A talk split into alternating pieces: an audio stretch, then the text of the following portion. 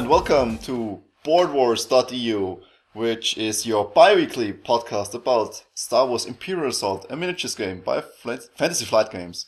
And um, like always, we have um, myself as host, and we have uh, Herwig Hello. and Hendrik. Hi. Antonia again is uh, absent from the cast because she has to study again for her one of her last exams. I heard, and it doesn't matter. We still have a lot of talk, a lot to talk about, and um, also uh, since we are at the start of the episode, I want to invite all of you listening, if you are from the European Union or the UK or somewhere somewhere from Europe in the same time zone. Uh, and if you want to come on the on the show or want to play with us on Roll Twenty, drop us a line at uh, our email or on Facebook, and we will uh, try to get you on the show because we are still uh, four people since some of the some of the other guys keep uh, missing shows. I want to have a little bit more of the discussion for most of the topics. So um, if you want to, if you play the game and uh, want to talk about it, just drop us a line and we will see if you can bring you on the show. So that's for the intro because I want to speed through this today because we have a lot to talk about. Not only uh, do we have a new uh, news article on the FFG site, which we'll talk about shortly, but also my Twin Shadows copy from Isaac from the US arrived. And I played the first mission, and we will talk about the first mission. And I played uh, the skirmish tournament in, in Vienna in Siren Games. It was rather small, but uh, I will also talk about this. And we will talk about our online campaigns, uh, the games we played on in during our online campaign. It was just one game, so it's not that much to talk about, but whatever.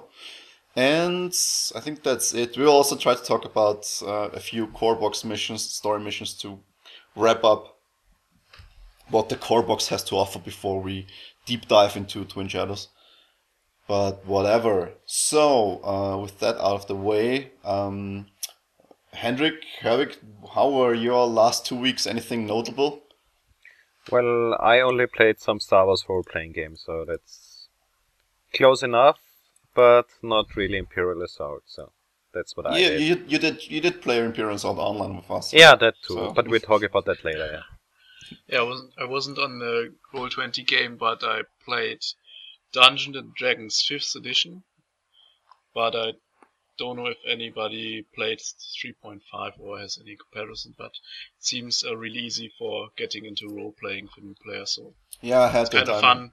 Yeah, it's, I'm only level three now, but our our game master is really good at playing. So I'm nice. hosting. I'm still hosting a Pathfinder campaign since about oh, it's almost almost two years now. Still the same adventure adventure path, and we are nearing the completion. And it's it's similar to uh, Dungeons and Dragons 3.5, just a little bit more of all of the stuff. Are you playing uh, Rise of the Runelords, right? The- Yes, yes, we Yeah. play Rest of the Rune Lords. I think I talked about this some in, in the earlier episodes. And we are on the last chapter now. We probably started this week on the weekend. And it's I think the the game uh, I don't know in the high level it really breaks down. The mechanics all are completely broken out of the window. It's it just Yeah. doesn't make any more sense. That's, but this has always been a problem with th- 3.5 that it, if you yeah. uh, get the characters over a certain level, it's just too over the top. Yes, it's and I'm I'm rather spoiled from from other games that don't have this problem, like uh, like all of the video game, or most of the video games, and of course Imperial Assault now, which is it's not it's not exactly balanced like we saw in our online campaign, but it's a it's reasonably balanced. It's not the same as in uh, Dungeons and Dragons or Pathfinder, where you can end some fights in one round or so. So Yeah, it's the classic problem why so many adventures and um, stories are low level uh, uh, campaigns and adventures Yeah. because it's the most fun to play and then it it's more fun to ch- just start over with a new character than to play with um end level characters because then you Yeah. really need end level, high level adventures where you're more or less wrestling gods. Yes. Yeah, we will see what what our game master throws at us. Yeah. On, on I level think- three, I will get get But- killed but easily by one arrow. Yeah. So it's it's the classic problem you have in online role playing games also. It's like if you don't have the end level contact in WoW or Age of Conan, uh, Conan Online or what it was called, Yeah. all the players leave because they go through the grind of leveling up the character and then there's like nothing to do for them and that's That's not. Yeah. This was is also a, a big problem in many online role playing games. I think I think the new Dungeons and Dragons has a few good um, methods to, to limit all of the the crazy power creep in the upper levels. But I, from what I heard, I, I think the the current level tree for Dungeons and Dragons five is, I think it caps out at twelve or so, or fourteen. I don't. I can't remember. So it's not I thought it was twenty. It's still it's still twenty. Okay, Yeah. maybe I misremembered that, or maybe yeah, it was there, from there, the. are, there are limits on all abilities and Yeah. what you can. It's not. It's not that over the top anymore. Yes. Okay, so enough about uh, role playing games, on to more tactical games, which is Imperial Assault. And the first we want to talk about is we had a new spoiler article on FFG, which is The Fury of Kashyyyk. And they spoil the new Wookiee Warrior um, ally pack, uh, which should come out soon. It's wave free, right? Do we remember yeah, this? it's, yeah, it's on the ship so for I yeah. think Soon. two weeks now, so I presume it could be released in October. Yeah, Oct- Beginning it, it of could be released. It could be released in October, but since it's still gonna take four to six weeks to, for us Yeah. to get it, so yeah, from the other side of the planet.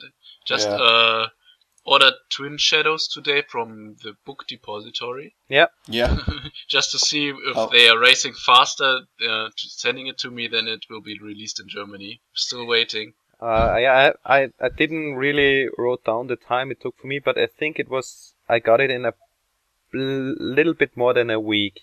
Yeah. You already fine. have Twin Shadows. Yeah, I got it. Okay, Yeah. that's Oh no! Did you did you also get the figure packs or just Uh, the, the base? I ordered them a little bit later, I ordered everything, everything. So so they are still still on the way. Did, did you already get the confirmation email that it's uh, packed and on the way, or no, no, it just ordered. So ah, okay, then dispatch it- will be. yeah, the- then days you get the email for uh, when it is dispatched it, and then from that moment it's about a week ish, yeah, Yeah. depending on on how think it's okay motivated your uh, post office is. yeah. I pre-ordered my figure packs uh, at the, the local game store, and I Uh, I'm at- I'm I'm, at I'm actually tempted Planetary to. ca- No, no, at Siren Games where Ah, I Siren, played the okay. skirmish games, and I I'm actually tempted to cancel the pre-order and order them from Book Depository because they keep saying it's it's gonna be there next week, but this is already think- three weeks ago. So I think many of the European retailers are still waiting for getting um their That's boatload. crazy. Yeah, I but think. uh, but Book Depository is from from the UK, right? Yeah, it should be from Yeah. the UK. Yeah, I think it's have it UK. and We know. I have no idea. It's not that, Uh, Behind It's Book not- Depository is, the, is Amazon though, so it's Okay. uh, Amazon bought Book Depository two years, three years ago, and before that they had like crazy uh, sales on board games. You could get them like Mhm. 30 or 40 percent off. And nowadays, there's, there's, they still have a good price in regarding of shipping of board games because if you order board games, most of the time shipping is always the most The la- expensive yeah. thing. Like the Yeah, it's uh, really crazy how they do the free shipping part. yeah, So just just compared some prices and it's still still good. because I tried for for another thing. I I, I ordered my alley packs in uh for the wave one in in America and had them delivered through like a, a service the uh, uh the post office here has for delivering stuff from America to here. Mhm. But uh, in the end, it didn't really pay off because um, you need to buy more or less huge volumes or something really like a Black Friday's online Yeah, where it's high discounts. Yeah. and then it, it maybe it's it's uh you st- you may may break even or uh, make a Yeah, may a come good out, s- ahe- come out ahead, but it I don't know. It, Yeah. Ordering from the US, it's I think I think it's it's too expensive Yeah, it, to it actually gets to actually be viable. Yeah. I, I tried it out just for once for fun, and yeah, it, it turned out to be, although I paid like, I bought the uh, Han Solo and so on very cheap. Um, Mm-hmm. Then with the shipping, although it was kind of cheap, the shipping, but um, the what really broke it were the taxes I had to pay uh, for getting it into the European Union. So Yeah. Okay, uh, so we are already 10 minutes in and didn't actually arrive at the news. So, on to the news. The article on Fantasy Flight is called The Fury of Kashyyyk, and they spoil the Wookiee Warriors um, ally pack, which is wave free, and it should, it should come out soon with air quotes. And uh, one of the, of course, they, they spoiled the card, and I think we only had it had the card spoiled before in like tilted uh, in one of the one of the preview pictures. So in the the article, you now get the full resolution spoiled card for both of the regular and the elite version of the Wookiee Warriors. So, uh, Herwig, do you wanna read the Wookiee Warriors?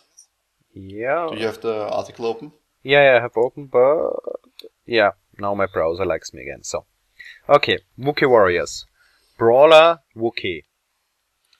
Um, they have a health of 11, speed of 4, a black defense die, and they attack with a red and a green in the gray version, in the Mhm. normal version. Um, they would cost 8 points and 4 to reinforce.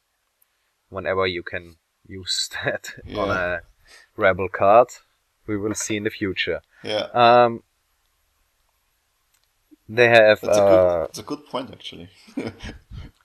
yeah maybe there's some point in the f- uh, uh, command card um, Yeah, where- something where like can- that that could use to reinforce again, or even way down the line to have like we had a discussion in our wishes for the yeah, future, like a campaign uh, in reverse where you play uh, Imper- imperial spies fighting against against, against the new rebels. Yeah, or so, which, which would be fun. yeah. Um, but we will see whatever happens in the future. Mhm. But like these scenarios would be fun. But anywho, um, he has a special ability, Fury. While attacking, if you have suffered five or more damage, apply one uh, Search. search to the attack results. And for searches, he can use for one search for one extra blast damage, uh, one search for cleave two, and one search for bleed. And again, the, And- the the ex- extra damage is just normal damage, not blast. Yeah, normal blast damage. And the elite versions would cost 11 points. And Uh, six still- points to re- reinforce. Yes. Yes, uh, still Brawler Wookiee, um, but has uh, search ability for uh, adding plus 2 uh, blast damage. Uh, plus 2 damage. Why do I always say plus? Plus 2 damage. Cleave 2 and bleed again, and Fury is always is triggered the same way. But he has a health of 13 and attacks again with a red and a green die. Yeah. So Yeah. the yeah, improvement is a little bit more health. Yeah, that's 13 instead of 11, but they cost 2 points more. 6 instead Three of 4. points. They cost three points more. No, t- uh, 2 instead of 4 for one figure. and so, s- 2 figures for 11 points, or 2 figures for 8 points in the normal version. Yeah. Yeah. Yeah. Yeah. So It's not You get- very much get more. for free for free additional deployment points, you get only uh, four extra hit points in total. Uh, yes. It's not not that interesting, I have to say. I, I talked about this uh, on the forums, and they said it's it might be that some of the some of the damage in Imperial Assault is like tiered, like uh, below ten is another tier than above ten. So the Ah, eight, the, okay, eight, yeah. the, the, the the the eleven hit points you might actually be in a in a range where due to the, the dice how the dice work they they oft, oftentimes they have multiples of the same values so like um, the maximum you can roll with like say two green dice is, is four so you will most of the times hover between two and four damage which evens out to three damage uh, most of the time so uh, if you have three damage the, the difference between between uh, 11 and 13 is one additional hit So you survive one additional hit from a figure or one additional round. So it's uh, it might actually be worth it. Also, since Fury works the same way, you can uh, take advantage of Fury from when you have eight points. Uh, otherwise, you would have only uh, five points. Is this correct? No, six, Six. points. Yeah, six points. Yeah. So this also might play a role, but but right now, uh, it still it still seems costly to me. So uh, I'm, I'm I'm a little bit on the fence on the on the elite version of the Poke Warrior, but I don't know. Yeah. Yeah, me Uh, you have probably have to try it out in a, some some games in skirmish to see if this really makes a difference. Like having this two additional health really makes that big of a difference because I can see everything now, but- else, yeah, yeah, would be interesting to see how. Yeah. Okay, and um, after this, they only spoiled uh, the side mission card where you can win the Wookiees as, as allies during the campaign, which is called Brute Force. It plays on Kashyyyk, Wilderness, and a facility. So it will probably use the, the regular core box campaign uh, tiles only, where you have the, the jungle tiles and the indoor tiles and it's somehow about a command post. It's actually not that important. We will probably review this when the figure pack becomes available. So it also uh, there are two, are there two or three? Are three. Um, what's it called? Command card spoiled. The first is actually very interesting. It's called Wild Fury. You can use it with a creature or a Wookiee. Used during your activation, you become focused and may perform multiple attacks during this activation. At the end of your activation, become stunned and bleeding.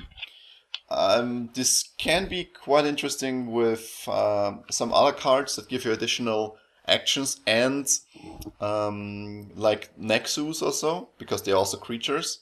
I think they are the only creatures right now. And they, I think attacking with an Elite Nexu twice with Cleave 2 might actually be very worth it.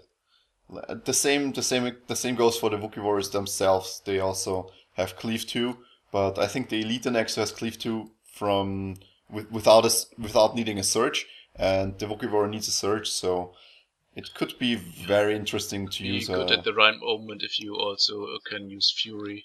So yeah, yeah. get once that get would an also additional work, green yes. die and could cleave two times for two, so that would be nice. Yeah, that, that would be very nice. Yeah, you could basically destroy entire squads of stormtroopers in in a single round, which is very very good. And the second card spoiled. Uh, Hendrik, you want to read it? The improvised Second card is improvised weapons. It goes for any figure. You can uh, use an order, perform a ranged attack using one green and one yellow die. You cannot use abilities during this attack. And it's So uh, it's- cost of zero and once in your command card deck. Yeah, I forgot. The Wild Fury is cost of two and is only only once in your command deck. Um, Is the improvised weapons? Yeah, it sounds so familiar. Is that already in some other deck? no, no I, I think it was spoiled very early. Okay. So we had it spoiled already. So maybe that's why we talked about the art in the card because it's some it's some weird alien holding the table. It's Yeah. it's a scene of a of a weird green skinned alien holding a table overhead and throwing it, ready to throw it at, at a Rodian. Mm-hmm. And yeah, so I'm I'm actually a bit underwhelmed. Still, it's it's not that I don't know. You still need to one green and one yellow die. You don't get that much range out of this because Yeah, both don't don't have that much range. Could And- if you can, if you're missing one step when moving to a figure, then Yeah. to shoot instead of attacking immediately. So Yeah, that's I, I don't know. Still, a a yellow die is so low damage, and a green die, a, a green die is decent decent damage, but mm, I don't know. Maybe when you are focused, this could be better. I don't know because you would roll two green and one yellow die, so it would make much more sense then. But without being focused, it seems a bit weak. Okay, the last command card spoiled is Parting Blow. Oh, now I have. Oh, what's going on here? Parting Blow, which is you can use it with any brawler, which of course the Wookiees are. Interrupt when a hostile figure ex- exits an adjacent space. Before that figure moves, perform an attack targeting that figure. Then you become stunned, and it costs two points, and you can include it twice in your command deck. This actually makes the Royal Guards even stronger, Yeah, I like which it. is Like to ridiculous. see it.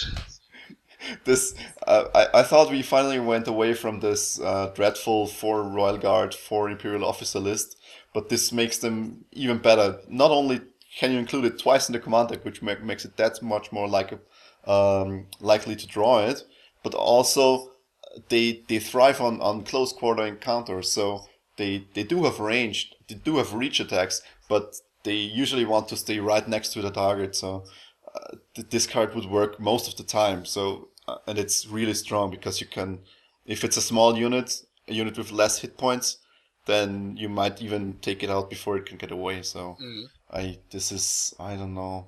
This makes them even stronger. We will see. I don't the the list I was talking about the four by four list. It wasn't. I played against it uh, during my skirmish uh, skirmish uh, tournament, and it's very strong if you only have access to core set units, or even even if you have access to wave one units and don't have that many saboteurs ready. But I heard that with uh, enough saboteurs and uh, a good design deck with maybe Luke, Gideon, and Diala or something, you can you can beat them, but they're still they're still strong because they have so many activations and they have so much so much board presence and so much so much meat on the table because it's eight uh, royal guards with each eight health. So that's so much. I don't know how to get through to through this.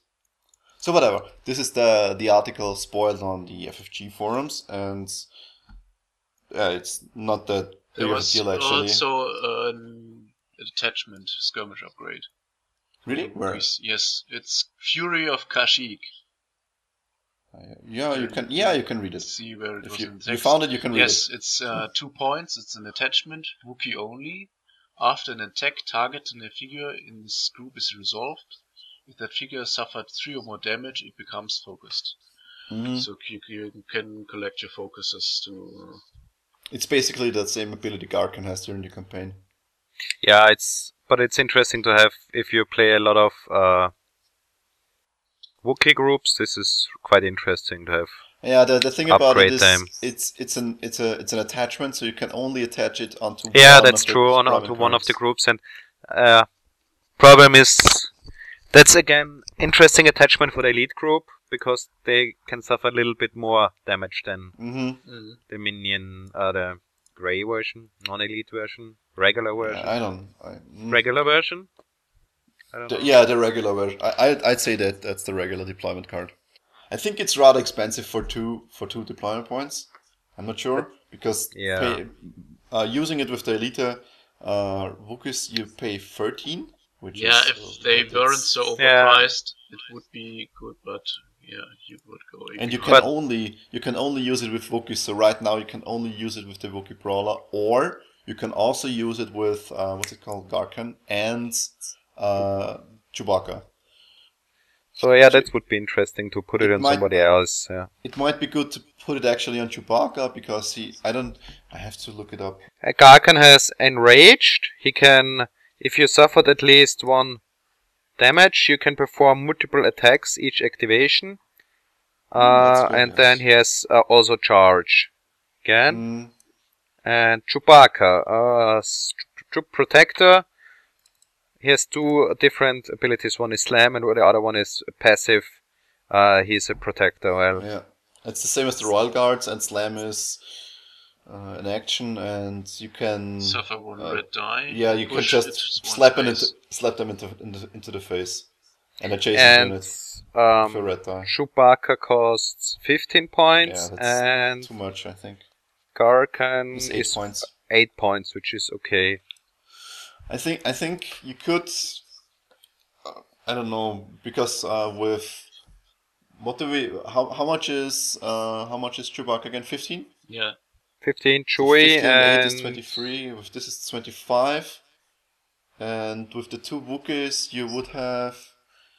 Uh, 25, it's uh, 32, 33, and 11, it's 42. It's you could you can't actually take regular Wookiees, elite Wookiees, but you could take two regular Wookiees and the two Wookiees from the core box and try this. But it's only four activations, but you'd have how much hit points? I don't know.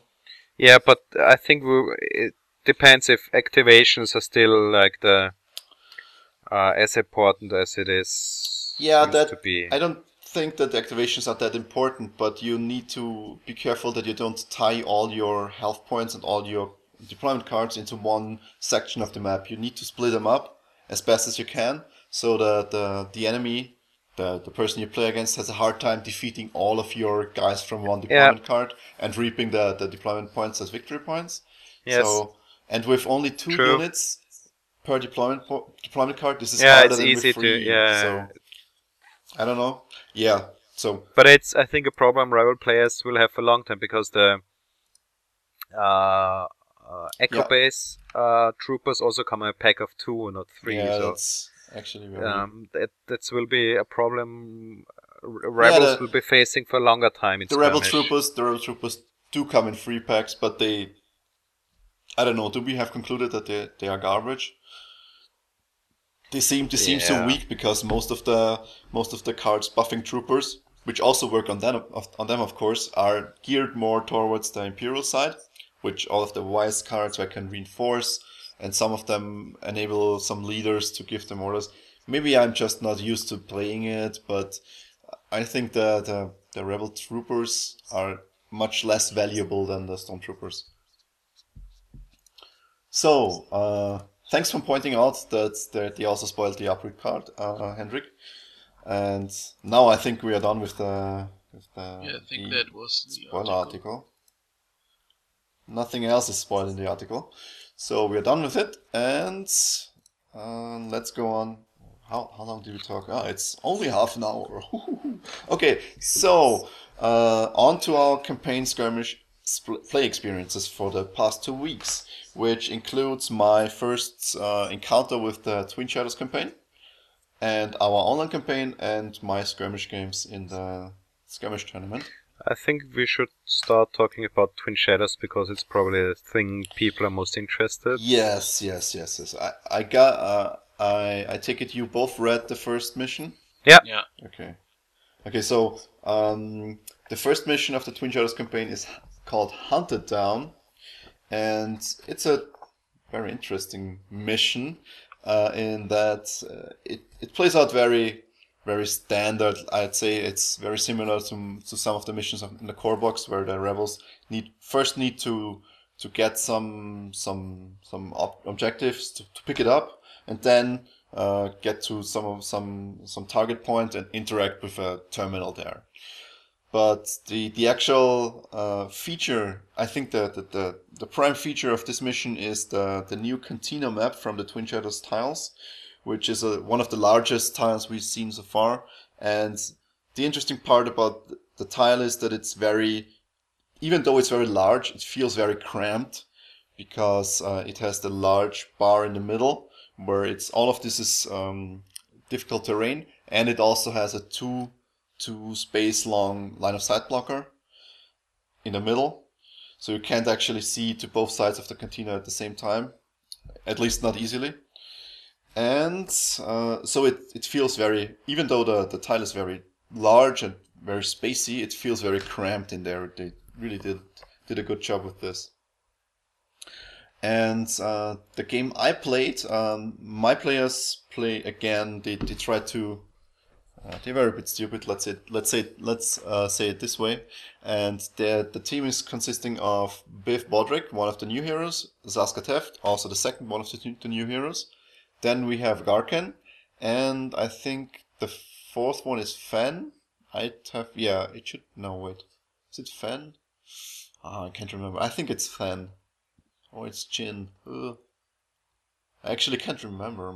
No, it's not Jyn. It's Fenn. Yes. So it's uh, three heavy heavy hitters and Saska Teft as the supporting part of the of the group. And if you look at the the actual map of the mission, there are two uh, heavy stormtroopers deployed uh, at the south part, southeastern part of the mission with a, a dro- probe droid there, and the rebel spawn is just above them, separated through a short wall. And my players made the grave mistake to send their melee guys, or semi melee, melee guys like Biv Bodhrik and Gaarkhan, to the heavy stormtroopers and try to take them out in the first in the first turn. Not first turn in the first round, of course. And they almost uh, did this, but then I, I, I, reinforced and then I tried to block the way into the cantina for them, which worked out really fine for me. And they lost so much time in this back back area of the cantina that they were running out of time at the end. So they they basically were a full round short of completing their mission. They opted then to get all the crates, which they managed, but uh, they still lost the mission. Yeah, I thought I would also go for the uh, opening the safe in the first round and just yeah very fast to get to the bay. Yeah. I th- I think this was this was the main main problem they had that they you have to open a safe, which is uh, also indicative of some some of the other missions in the Twin Shadows campaign. The safe uh, is uh, health eight, defense one black die if you want to attack it, or you can interact with it with three perception checks.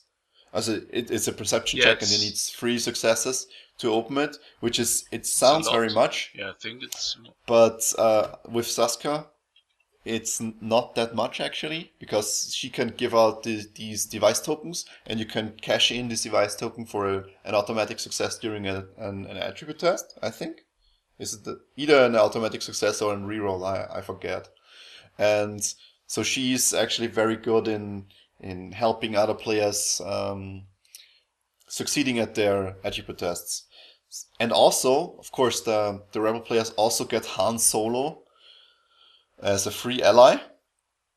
And uh, the thing about, I think that the mission actually is a bit bad in showing what the what the new stuff in the campaign can do because um, you not only get access to the the two new stormtrooper the new stormtrooper type, the two new heavy stormtroopers, but also uh, during the mission Boba Fett will spawn, and so you can you can play him too. But uh, the feature of Han Solo is that if one of the rebel figures is adjacent to him, uh, the rebel figure is receiving an automatic uh, evade for each defense he rolls. So uh, um, since you need for the for the heavy stormtroopers, you need the surges for the blast damage, and they roll with like red and green, I think, which is or red and blue, which doesn't give you that much surges. And um, Boba Fett is also re- relying heavily on surges to actually deal damage and to get around. I, I think the, the inclusion of Han Solo is a bit. I think it's a bit of a mistake. I mean, it, it fits very thematically and it's in, within the story, it's very good. But uh, from the mechanics um, perspective, it's it feels a bit awkward because you want to try out your new stuff and you need surges for this. And then the, the, the, the, prime feature the rebels get for this mission is to actually take away your surges. And I was a bit bummed out by that, but that in the end I did win the, the mission, but it felt much more uh, anticlimactic climactic than I hoped it would be. So um, uh, to go over the the mission briefing, yeah, we talked about the the the actual uh, what's it called? Uh, the actual objective of the rebels is to retrieve some keycard which with with some docking codes for Han's ship, and this is locked in a safe. And the safe you can open with either the attacking it for health eight, defense one black die, uh, one block of course, and or you can do a perception check and have three successes, which my guys did. Took it took them only three two rounds, so And uh, then a, healthy rebel figure has to pick up the, these codes, track them to a um, to a terminal at the other side of the map, and then interact with the terminal to win the mission for the rebels. And mine just came short of actually getting the token to there because I defeated the. Uh, let's. I think they picked it up with Han because they were banking on him rolling dodges. uh, and he didn't. So he, he he he was defeated, and he dropped the token, and they had to pick up the token and get to the terminal, which did cost them too much action, so they they were out of actions at the end. And like I said, you get to deploy um, the Boba Fett during the mission on a on a timer, so you will see it if you when you read it. And the other thing I uh, I noticed it that there are two doors in this mission. One is the safe door, and the other is the door to the to a hangar. And this door is not locked. At least it doesn't say in the mission. Yeah, it doesn't say in the mission briefing that this door is locked. Maybe that's an oversight, but um, I used it rather creatively because I used one of my stormtroopers to open this door. Because when you open this door, you get to increase the threat by the threat level, and you get to spawn additional troops, which gave me a heavy activation advantage in the first two rounds. Um, so, so this was uh, I, I don't know if this was intentional. Nice exploit. It allowed yes. me, yeah, because it allowed me to to set up defensive positions right in front of the hangar, and they couldn't actually get through the, there easily. So it's it was it was a bit strange that the mission works in this way, but I think this was all according to the rules. So uh, that's it for uh, Hunted Down from my side.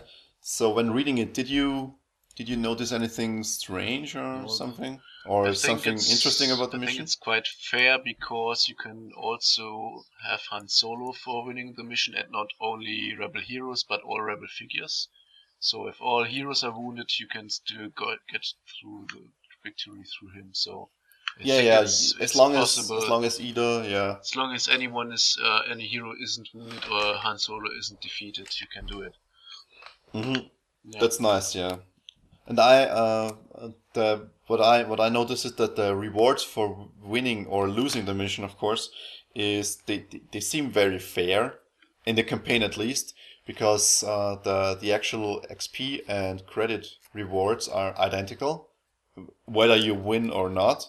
You only get uh, if you lose, uh, the other player gets to to gets the the signature hero from this mission as an as an ally or villain depending on which side it actually is. So if the Imperial player wins, he has access to Boba Fett, and if the Rebels win, they have access to Han Solo, which doesn't actually change that much because I read through all of the campaign and Boba Fett is has a scripted appearance at least no not at least maybe uh, one additional time in one of the campaign missions and since the campaign is only four missions long you only get to optional deploy deploy him in two of the four missions because he's uh, he's scripted in the first mission and he's scripted in one of the last missions. So you it doesn't actually change that much. Uh, as for the rebels and Han Solo, if you take Han Solo with you on a mission, it gives the Imperial player so much threat that I don't know if you really should do it. It, it could it could turn out very well, at least uh, especially in the third mission, I think which we'll talk about in few in a few weeks. But um, I don't know. It, it gives it gives the Imperial player so much threat to work with. So not sure if this actually is a good idea. So, uh, Hendrik, uh, Hervik, any any thoughts on Hunted Down? Uh, no, I think it's a, whew, it's a good thematic mission. Uh, I don't know if it's really mechanically perfect, but I think I don't know if this really is the goal to have like the perfect balanced mission because on the other hand you just want to have like have fun with the stuff you have. To have like a scene where Han Solo is in the cantina and Boba Fett is coming in and it's yeah it was a very good very thematic mission and I think that's one of the problems or maybe one of the good things of the game that sometimes um, because it's a thematic mission, not everything is like in perfect balance, and that's okay for me. I think. Yeah, I think I think I think about the same. Since the rewards actually don't tilt the the players so much uh, power wise, it doesn't actually matter who wins. So it it's not that important uh, if the if the the mission is perfectly balanced. It should be very thematic, which for me it very much was because I get to I got to play Boba Fett and he was he's he's awesome to, to, to play with because he is he's mobile. He has six speed, which makes him dart around the map like crazy. He has this awesome ability where he uh, dishes out strain for everyone adjacent to him leaving his base. This is, I think it's it's very, it was very, I, I thought the mission was very cool to play, but um, I just the only gripe I had was with that I couldn't fully utilize my new toys because of Yeah. how Han Solo worked with the rebels, and they really that's the only that's the only thing they really did well. They all hid behind Han Solo or cramped around him, so they all benefited from the additional evade. So was really I couldn't Yeah. I couldn't do a, a single blast the whole mission. But um, something interesting I noticed while uh, reading the rulebook is we have now already desert and uh, more or less snow tiles spoiled, but there are uh, forest and interior, so we'll probably ha- get uh, units with uh, those habitats. So we will have forest, which will probably be uh, Ewoks. all the little Ewoks and.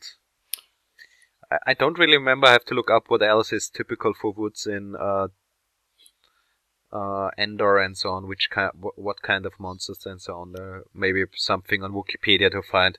But also interesting that there are special for interior. So we could see Imperial naval troopers or stuff like that. That's especially only for interior. I don't know if they, uh, since uh, there is the special campaign rule that massive units can only occupy spaces in not interior, uh, on, Yeah. not, not interior tiles. Maybe it's only used for this, but I can also see like very small uh, support droids, like the, the small green race car droids on the on the Death Star. Uh, if they were, were ever released, like maybe a swarm of them, or like one figure is like three of them, and they can do stuff. I don't know. This is this is silly, but uh, they could. I, more I think we will see like the the uh, naval officers with the back, big yeah, black helmets. So and we have in the in the Twin Shadows campaign there are some missions which are only interior on a Star Destroyer, and Yeah. uh, this is this would be a prime example of something uh, maybe taking advantage of this. yeah, Okay, uh, that's I think I think I, I made my points about the first mission. It's very cool to play, and I will upload some some pictures on the Facebook page. I forgot to do this for the last week because I was busy running my ass off on the weekend, but um, I will do it eventually. So that's uh, that's all about Twin Shadows for now, and we will continue our uh, what's it called our our uh, campaign reviews of the Twin Shadows campaign uh, next time on the podcast, where we will talk about the next one or two missions we will see.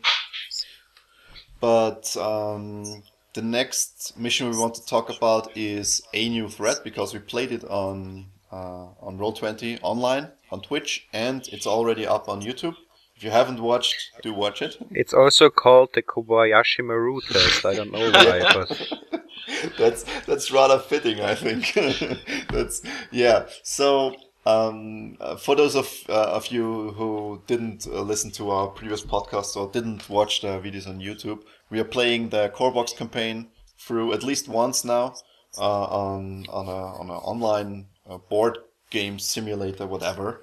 And we will we also record them and stream them live on Twitch and later uh, publish the videos on YouTube and I am playing the, the Imperials, and Hendrik, Herwig, and Antonia they try to to play rebels.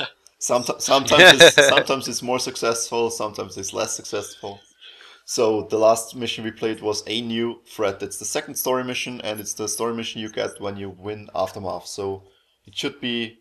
I think the the intention is to to have some alternating structure between the story missions, where if you win a story mission, the next story mission you get should be harder for you, and this Yes. came really into into effect with a new threat because uh, I think the consensus online is that it's the probably the hardest mission in the core box for rebels to win. I think that's that's fair to say. And Yeah. uh, I'll actually have to open up my campaign guide here, and it's the the first. It's right in the middle of the campaign. Uh, what's it called? Campaign guide. So, and it's a very large map, and um, you have three different terminals, and the three different terminals are on three almost op- opposing sides of the map, and all of them have have a secret color hidden beneath them. So if you flip them around, they all correspond to one of three colors, which is red, blue, and green. And depending on which color you the, the terminal is, you have to either uh, do one specific attribute test. For red, you have to do a strength have to do a strength test. For blue, you have to do a perception check, and for green, you have to do a, an engineering or tech uh, attribute test. And you need two uh, two successes to actually uh, discard the token, and you need to discard all three tokens to win. And this is very, I think it's a very hard mission because the rebels they don't. The, the imperial player does know where are which uh, terminals with, with which colors, but the rebels actually don't know this, so they don't know where to go first to actually have the easy ones or so, and or maybe the hard ones depending on how they want to tackle the mission. And the other very important thing about this mission is, like I said, it's very, very large. So getting from one terminal to the other takes you two or most of the time at least Yeah. at least two full rounds with all of your guys. And this can bite you in the ass pretty fast, like the the rebels figured out when we were playing. So, Hendrik, did you watch the playthrough on I YouTube? I didn't or on watch it completely yet, but I played it a few times in our campaigns, and the rebels did never manage to uh, get any near to a success in this mission. So it's, Yeah. Do you do um, you have any idea how, how the rebels could actually do, do I don't. some? I don't think they can do it if they go in the whole group because they don't have enough time. And then, Yeah, I then, think that's- um, if they split up, they will run into some nexus, and will Yeah. be, then they are really good in blocking the way through the doors. Um, yeah. if you go to the terminals. And uh, uh, if um, when I set up the mission, I also do the terminals randomly, so I don't even know where each terminal is.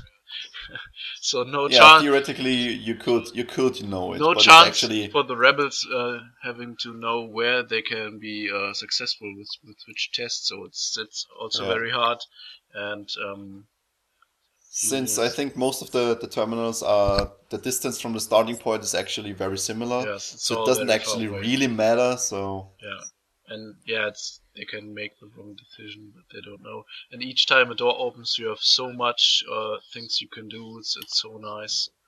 yeah, yeah, I, we will talk about this shortly. I, I think the, um, to the listeners, if you if you want to um, to, to look at the the, the actual campaign guide and and uh, look at the map, I think the the safest bet for the rebels to win this mission is to first start to the to the left, try to dispatch the elite nexu down there, make this terminal the first one you actually defeat or you actually discard, and have one of your guys uh, hang back um, from like there's a there's a there's a large there's like a, a forest tunnel to the south and have one of your guys stay at the north tunnel and maybe pick off a few probe droids which should try to to catch up to you. And the other three take care of the nexu open the door uh, get the terminal in there and then all of them darting out again as fast as possible. It shouldn't take you more than two rounds ideally.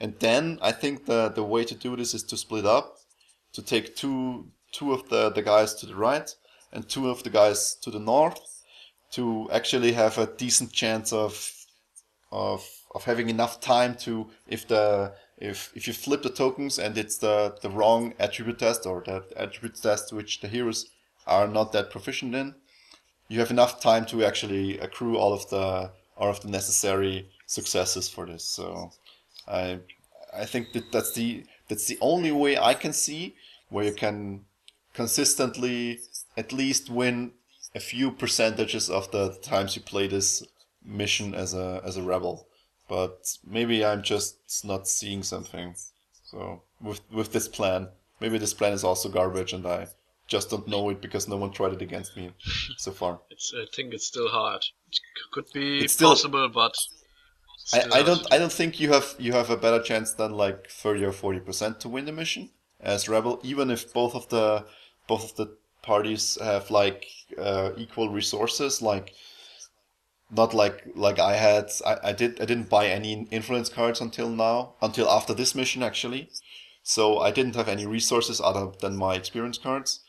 And I lost the first mission. I won the second mission, so it was rather balanced uh, from the from the rewards we got. But um, if if all is balanced, skill wise and resources wise, the rebels don't. I, I can't see them having more than a forty percent chance to win the mission, depending on the dice rolls, of course. Yeah, yeah, it would be interesting to try it with different combinations of heroes, but also I think a little different is if you win the side mission as rebels, you have a little bump going into this mission. Maybe have a new skill or something that helps you in this mission. But mm, yeah, uh, getting into this mission after losing the side mission. Yeah, it, yeah, it's, it's a little bit of a disadvantage. Yeah. Yeah. Um, that's actually a good point. If you if the rebels manage to win the second side mission and it's an ally mission where you can win either Luke, Gaarkhan, or or or Han, I think all of them are, are reasonably in this mission. Uh, then it should be it, it should be a little bit easier because you have five activations to work with, and all of them are very hard to to to defeat for the the imperial player mm. at least in the early stages of the campaign. So they are very valuable, even though they gave they give the the campaign the the the imperial player so much threat at the beginning. It doesn't actually balance out until later in the campaign. So um, I don't know that that could help out a lot. I'm I'm I'm not sure. I'm still I'm still on the under the impression that uh, trying to get the the bottom terminal at first and trying to get it as fast as fast as possible is the way to go. There's another reason for this, but we'll talk about it shortly. Um, let's go over the the actual mission briefing and uh, what the rebels have to do we already talked about uh, some of it, but there are also three doors on the map, each of which block the access to one of the one of the terminals. And a, a rebel figure can attack a door which has five health and one block. And for the terminals, I already told that they are face up uh, on the table, and you flip them over, and on the downside of, of them, they have a color. Depending on the color, you have to do an attribute test and have to roll two two succeeds or two uh, searches to actually discard a token. And uh, at the end of round 7, or when all heroes are wounded, the Imperial player has won. If all terminals are discarded, the rebels have won. And the important thing is that each time a door opens, the rebel, the, the Imperial player, of course, gets to choose between one of four options. And the four options are uh, each hero within, within three spaces of the door tests uh, perception. Each hero who fails is stunned. I think this is the weakest option yes. for reasons I will talk about shortly. And the second option is increase threat by six. I think this is the, the thing you should do the first because. Uh, yeah, spamming the map with additional troops, right. so get, getting through is the, the six additional threats harder. enables you to, to deploy some some figures, and you can deploy it near the doors that that you that the rebels need to attack to get to the terminal. So depending on where the rebels go, if they attack a door and if they open the door, you know that you can uh, deploy some of the um, some of the units actually near that door, the destroyed door, and have them ready as soon as the rebels enter the the rooms containing the terminal. So it's very, I think it's a very good, uh, good response. And the third option is each probe droid may, may perform one move and one attack. I tried to, to do this at this, uh, to do this in the in the video, but my guys never actually managed to open the second door, or they did, but I think this is good the if there option, are yeah. all all droids left and uh, yeah, if there are, times, if there are at nice. least two, if there are at least two left, this could be good, but it's it's one of the weaker options if you ask me. And the last one is place the reserved Nexu on an interior space within three spaces of the opened door. This is actually It's a, It is so good. uh, yeah, It's, it's uh, so good. the uh, the talk about? Yeah. yeah the terminal at the top is the only one where you can't place the Nexu onto the terminal. and Yes. right at the bottom No. you can place the Nexu on the terminal and then they have to fight with it. And if you're lucky the elite Nexu is still there and they will go, get, go crazy fighting them both. I, I think so you can. cool. I think you can't block the the bottom terminal with the Nexus because you only have to be adjacent. Yeah, they the can run terminal- around it, but uh, you are Yes, still you there run everywhere and you can attack all of Yeah. them. Yeah. But uh, the Nexus D, you usually use them to block them, and the best option to block is uh, actually the the easternmost terminal, which is in a small room, which is only four two by two spaces large after behind the door, and the the terminal is in one of the corners. And if you place a Nexu in that in that interior space there, um, that the rebels have to defeat the Nexu to actually get to the terminal because they can't uh, stop within the Nexu spaces and do the attribute test. They have to first get rid of the Nexu, or the Nexu has to come out. But you would be stu- you would be stupid to actually come out if you're playing the Imperial player. So uh, I think this is best. This is best used on the easternmost terminal if the door opens there, and I did this in the video, so I didn't get to to do my droid shenanigans.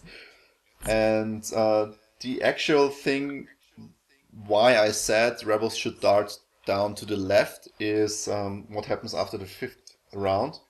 Um, at the end of round five, uh, the Imperial player gets to deploy the reserved General Weiss to the yellow point. Um, not only is General Weiss a rather formidable foe this early in the campaign because he, he wrecks he wrecks havoc with the rebels, uh, but Yes. the yellow point is also uh, on the way down to the to the to the bottom terminal. And if you don't get the bottom, bottom terminal first and then are not um, uh, far enough away from the from the yellow deployment point uh, when he spawns, you can't. You have a hard time getting through him because he is six. He's six spaces large, spaces large, and he can block the whole way down there. And this is actually hurting you so much that you should try to get the bottom terminal first, regardless regardless of what team composition you have. So uh, you should try to, to counteract the General Weiss deployment by not running into him at all. Because if you then split up and do the two terminals, he has actually a hard time catching up to you because he has only four speed of four, and he, he can't really maneuver through the jungle. He has a hard time maneuvering, and so you can basically try to to outrun him, which works. I think it should work very very well. But for this, you have to first uh, try to discard the, the the the bottom terminal before he actually appears. So I think uh, the, the the actual mission we played um, online, it went. Not only did it uh, go very well for me because I had nice rolls, but also my my droid boosting abilities came into full effect because the Imperial player starts with three active droids on the map. One is one is elite, and the other two are just normal. And the the buff card I have for them, the first XP card I got was the plus speed and uh, the ability to repair. Of course, this is very good in this uh, in this mission because you try to uh, you try to actually draw fire from the from the rebels and pro- prolong their approach to the terminals as best as you can. You don't actually need to try. You don't actually try to wound them necessarily, but since this is a very time sensitive mission, it, it's actually enough to have them waste some actions on attacking you. So this is also, I think that this is what, especially Antonia, did a bit wrong in the mission that she she tried to to attack too much and tried to to get others to attack too much in this mission when you should actually have took took your took your uh, took your legs between your uh, arms and run the hell out of there. So um, I think that's that's all I wanted to say about um, a new threat. Is this right? Yeah. Hendrik, any anything new to add? No, think So you're also under the impression yeah, that it's very hard to win for the rebels. Very hard mission, yes. Yeah, so if you're playing if you're playing uh, the rebels and you lost a new threat once, twice, or even three times, don't fret. It's a very hard mission, but with the additional knowledge you got from the from from us now, you might have a shot next time. Okay, that's it for a new threat, which is one of the core box missions uh, down. And now we come to the last point of our uh, play experiences, which is me talking about our the first uh, skirmish tournament I attended uh, in Siren Games, which is a local game shop in Vienna. And I got there with I, I think I already posted the, the lists I was playing. And it was a bit strange because since this is all happening in Austria, and uh, the organizers wanted to make sure that everyone is in, on an equal equal footing. It ended up being not an equal footing, but we'll see why. Uh, I my lists focus primarily on the two different royal guards in the core, core box, like the normal ones and the elite ones, and I picked the royal guard champion, and I then I, I picked two two I think it's two imperial officers something like that. I'll post it on, on Facebook again for you to, to look over it. And I, I picked some of the some of the more relevant uh, command cards.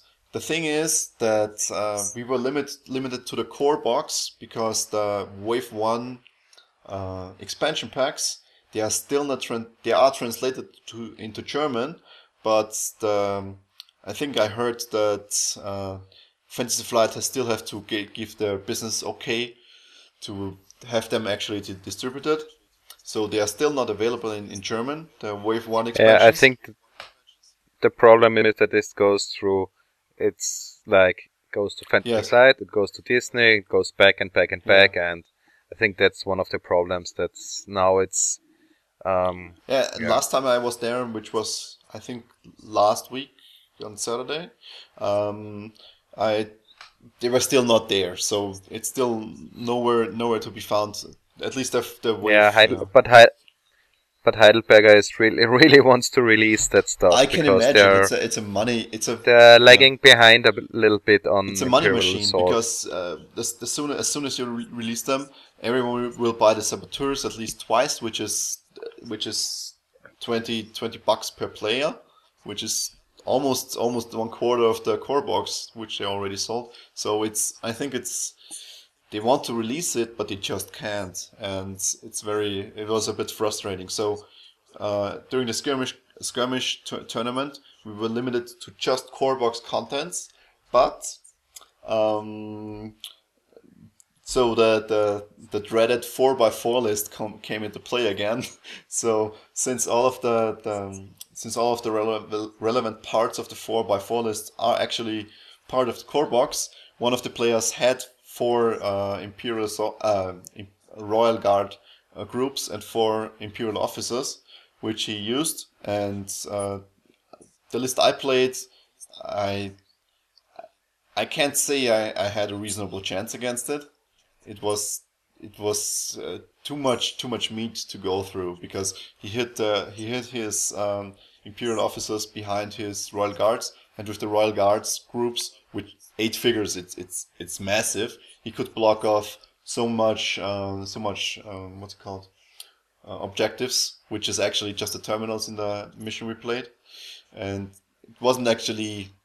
I can't say I had a reasonable chance against it, even with the pass rule. I tried to use it, but it doesn't actually matter because he has four he has four activations per round to waste because he doesn't need the the um, imperial officers anymore after he commanded the, the troops. And I since I had I think five activations, I had to start my activations before he even uh, went with his first royal guard group. So uh, it's it was a bit it was a bit of a slaughter, I think. And I posted I posted one of the pictures on, on Facebook, which is welcome to Focus Town, town where I managed to defeat one of his royal guards, and all of the royal guards adjacent to, to this royal guard, they were all focused uh, later. So he, I had, I think he, he had like four focus tokens on the ma- on the map, which is that much more daunting. But it was still it was a fun game, so it was okay. And the other two lists I played against was um, one list focusing on the Royal Guard champion, IG88, uh, elite stormtroopers, and a probe droid, which is just four activations. And I think it's it's reasonably strong, but uh, I noticed that IG88 is very bad in melee range. If you if you manage to get your to your Royal Guard champion or your Royal Guards near to the to IG88, he's basically dead because he has this innate block and he has recovery too, but he only can attack. Uh, he, he can attack I think twice even. I don't know. Does he have assault? I can't remember. But um, he he's with ten hit points. He's so brittle. He, he's. I think I, I defeated him before he could deal more than two, three, two or three damage in total, which is. I think it's not worth uh, spending ten deployment points on him if he doesn't do anything. So uh, maybe it was a mistake picking him. It's very, it's very, it's very cool to have him on the board, but he he, he ended up doing nothing at all really, and from then he has he assault. Assault. Yeah, sorry to interrupt so you. theoretically, he could attack twice and heal up to four damage each round, but he never got to because I had the what's it called the royal guards ready and I was hit and running. I was get, getting in there uh, hitting him and then hiding behind corners again. So he had he couldn't actually make use of assault very much, and he only got off I think one or two shots in the whole mission. So it wasn't it wasn't that pleasant for him. And we the mission we played was the moisture farm and. He, he, but yeah. sorry to interrupt you, but in um he has relentless, so he should be more daunting in uh, close combat because yeah uh, you yeah. suffer one strain if you attack him in close combat.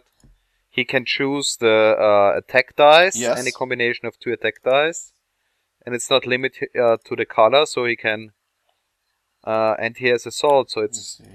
Yeah, yeah. yeah that, it's quite a good I know card. he looks very he looks very good, but believe, believe me when I say yeah. that uh, say that he he performed much worse than he actually looks as a deployment card. So okay. for the for well, the for the relentless yeah. stuff is when he attacks uh, and the target figures within free spaces, he the target figure suffer one strain. And this is also one one thing I did actually play wrong during the mission because I thought that when you suffer a strain, you can choose to to de- to discard one command card, and I thought that you discard it from hand, but you actually discard it from your deck, from the top of your deck. So um, yeah it's actually l- much less of a pain than I actually thought it would be. And I did play it like I did play it wrong actually, but I had a dead card in my hand, which was sit tight, I think.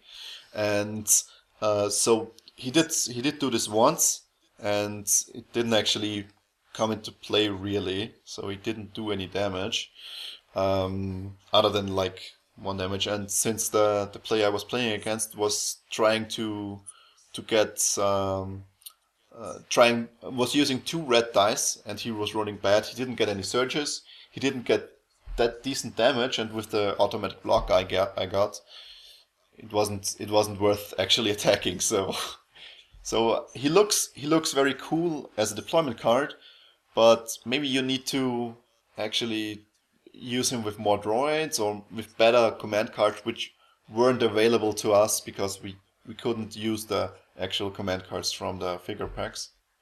So maybe he's better with uh, with with other stuff, but in this list he was basically just fodder for me. Okay, and the third match I played was uh, against a list featuring just four activations, which was very very interesting. It was Darth Vader, Elite the Royal Guards, a an elite imperial uh, imperial officer and a regular probe droid, which is very odd. it's, it's it's a very odd list, but it's I think the intention of this list was to actually have Vader uh, wreaking havoc and have the royal guards giving him all kinds of bonus blocks so he can't die. But uh, turns out I was able to circumvent it this a bit and lure Vader out of his uh, guards and then swarm him and get him down. And I actually defeated Vader, and so I was very happy and won two of the three games I played and came in second in the tournament. So it was a very nice tournament. It took us about, I think we started at 11 or just after 11 in the uh, before noon. and we played until I think three in the afternoon, which a, a little bit of we had a little bit of pause this is to go to the toilet. Yeah. Yeah, it was very fast. It, like I said, we also uh, one of the players had some of the some of the maps printed out, but this only came into play for one of the rounds. So for two of the two of the rounds, we actually had to assemble the maps, and it didn't actually take as long as you hear everywhere on the boards that it this takes a long time and setup is so daunting. It's much more work than setting up an X-wing game for sure. And I don't know about Armada, but I think Armada is also very quick to set up. But it doesn't actually take that much more time than actually playing the mission. The mission itself is is it what is what uh, really takes most of the time away. So so you you you do actually play much more than you set up the game. So it was nice to actually have this be confirmed in in a way. And for for coming in second, I got uh, some prizes. I will also hand down to our listeners, but more about this uh, at the end of the show when we have a a contest again. It's actually more of a raffle this time, but we, you will see.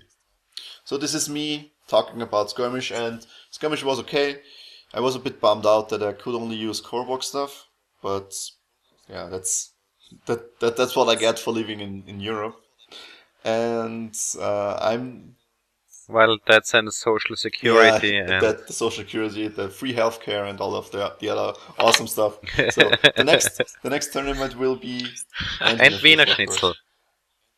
The next tournament will be actually in about two weeks, uh, and it will be the nationals in Austria, probably including Wave One. We will see. It's not for sure, but maybe Will it be again at it will Siren be Games Siren games, be at least from what I heard. heard.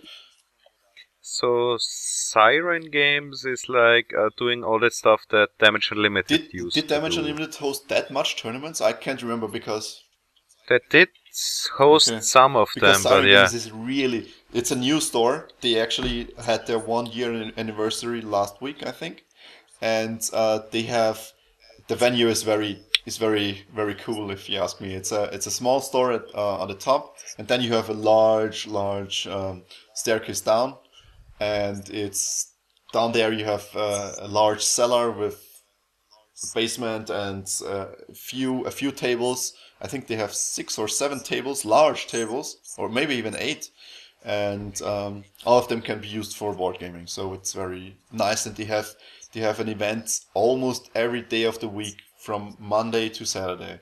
They have on on each Friday they have Warhammer Conquests um, uh, tournaments now.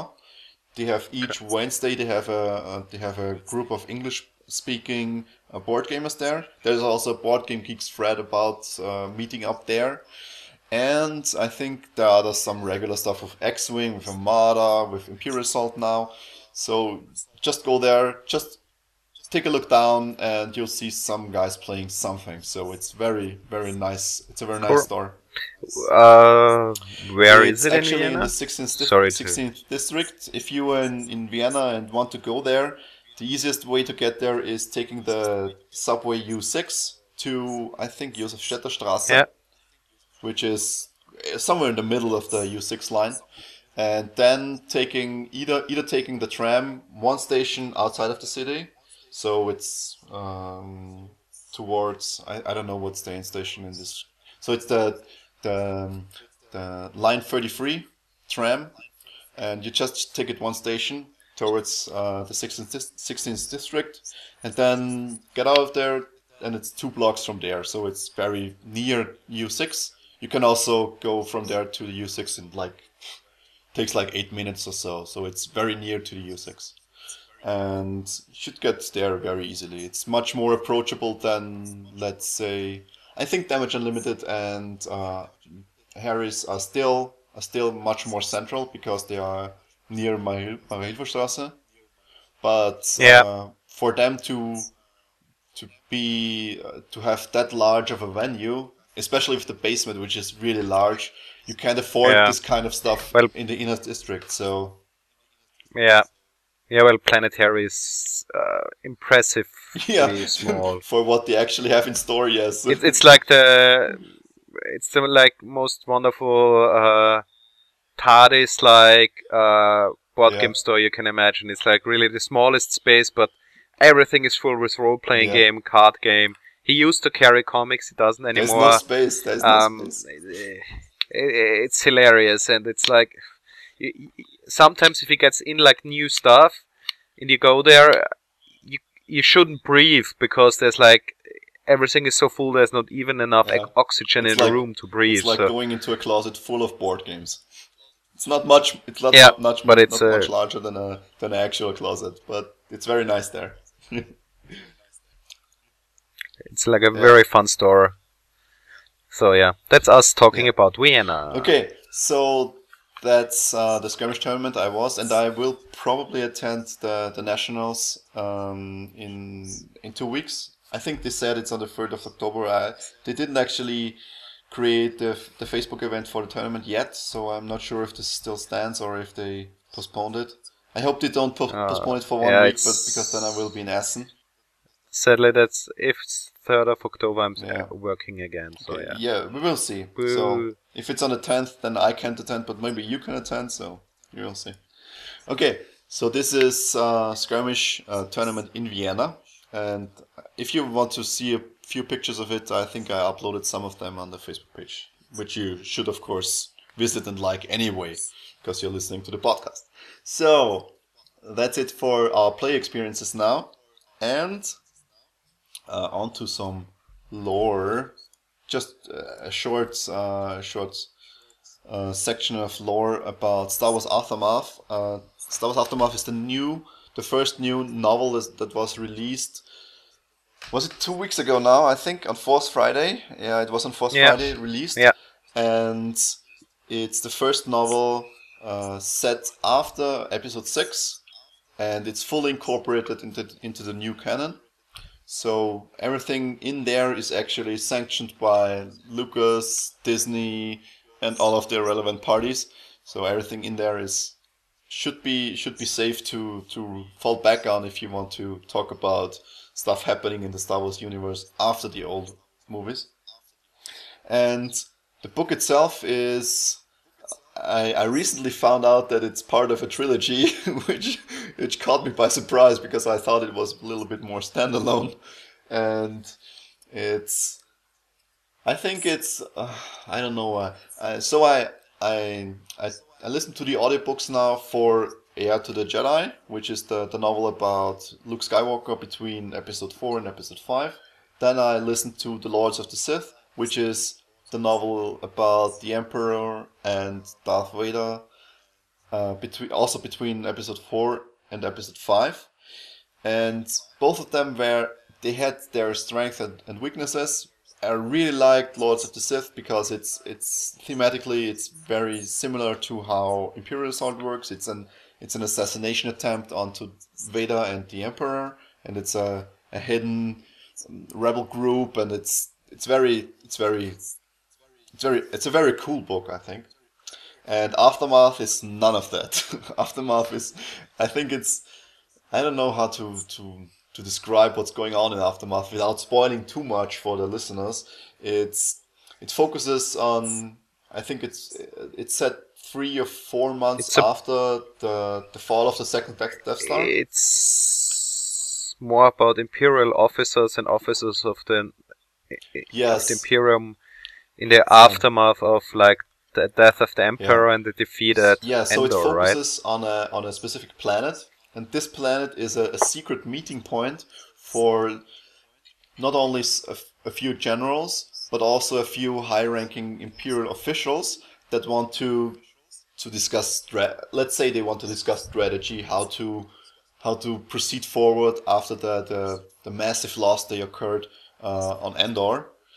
So it's about this meeting and what's going on between them and the power struggles between them because they, they lost their leader. So there is a power vacuum and they want someone wants to fill it, but someone wants to.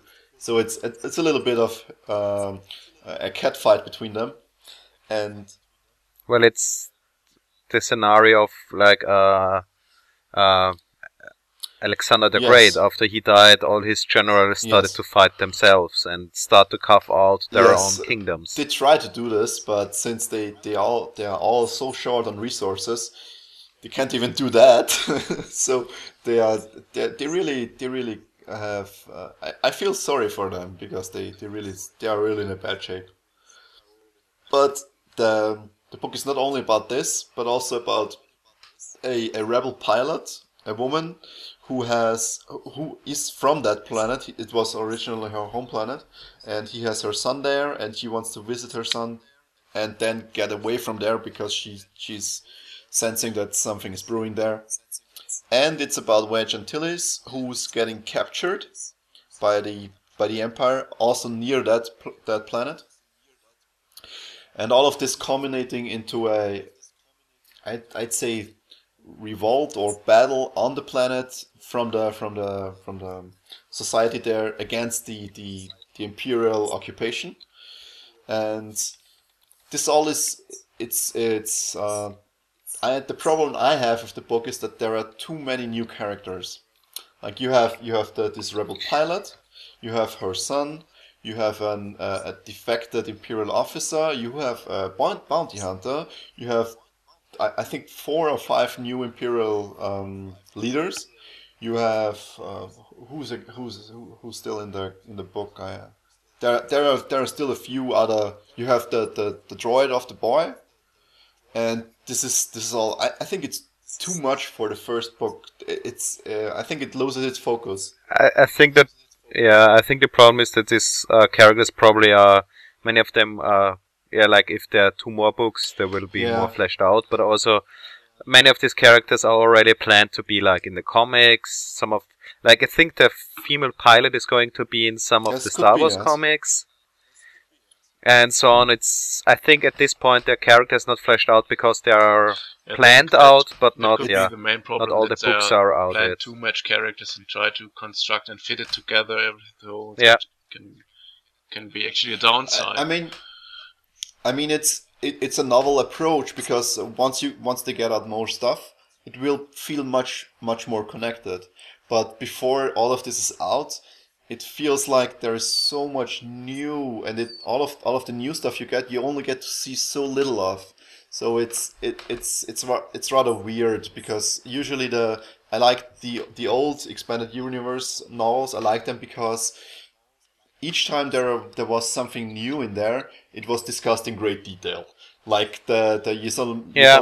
On um, how they work and how they interact with the Force and what you can do with it. It was basically the whole.